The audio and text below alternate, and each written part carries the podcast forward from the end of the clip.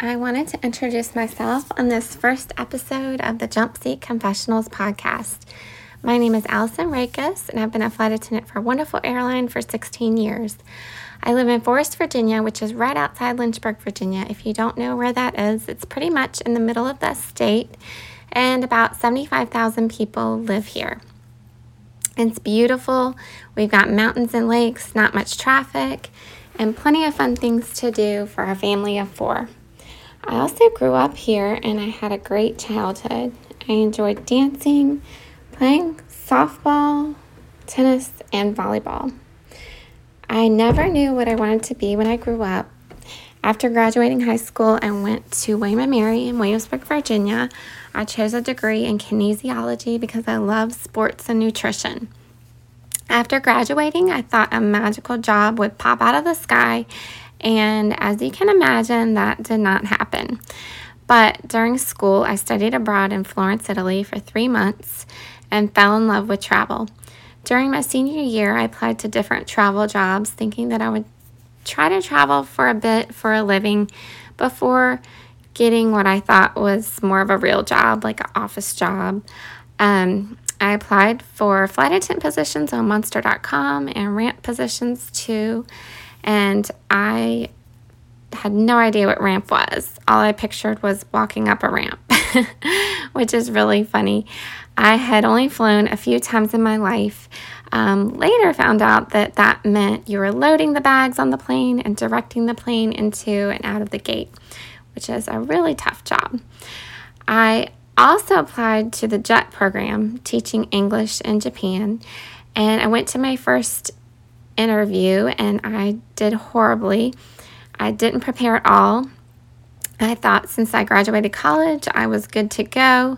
And I realized that after that, I needed to prepare for the next interview that I got.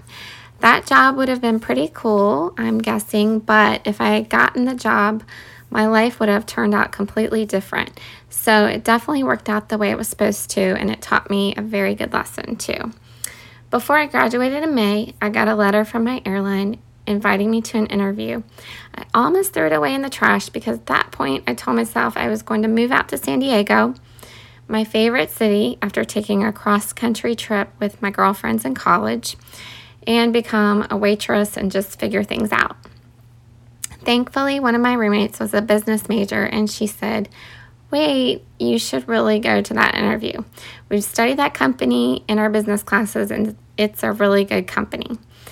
So I took her advice and prepared for my interview this time and drove to Raleigh, and I got the job. I was so excited. Then I waited about six months until my class date, the day after Christmas 2004. My parents drove me to Raleigh, and I hugged and kissed them goodbye. We had a month of training, and I met my the best classmates. My roommate and hallmates are so awesome, and we're still great friends. We were so broke, we used to make peanut butter and jellies for dinner, and we used to use our ironing boards as a table in our hotel room. After training, I got based in Chicago and I cried because I thought I was so far from home and so far from my new boyfriend at the time, who also was ended up being my husband, Chad. We had started dating two months before flight attendant training, and Chicago turned out to be another blessing in disguise. Absolutely love that city. I was based there for two years with my girlfriends, and we would t- take the L train downtown all the time while we were on reserve or on call and go shopping, sightseeing, and eating yummy food. After those two years, I got based in Baltimore and Chad and I got married. We moved to Fairfax, Northern Virginia to be closer to Baltimore, but still in Virginia while he was finishing up college. After a year in Fairfax in our tiny one bedroom apartment on the third floor with our black lab, Raven, we missed home and our family and friends and moved back to Forest, Virginia. I was working a lot in the beginning years, five days a week in the flight attendant world, that is more than full time. Full time is usually about three days a week. In 2010, Chad graduated and we bought our home. We added a cat and two kids to our family. that is my life in a nutshell. Flying has been wonderful with the different seasons of my life, and the flexibility and the benefits are priceless. My goal now is to every year take my kids on one airplane trip and to do one international trip. Fingers crossed. We have one coming up this week. We're going to try to fly to Vegas standby, meaning only if there are open seats available.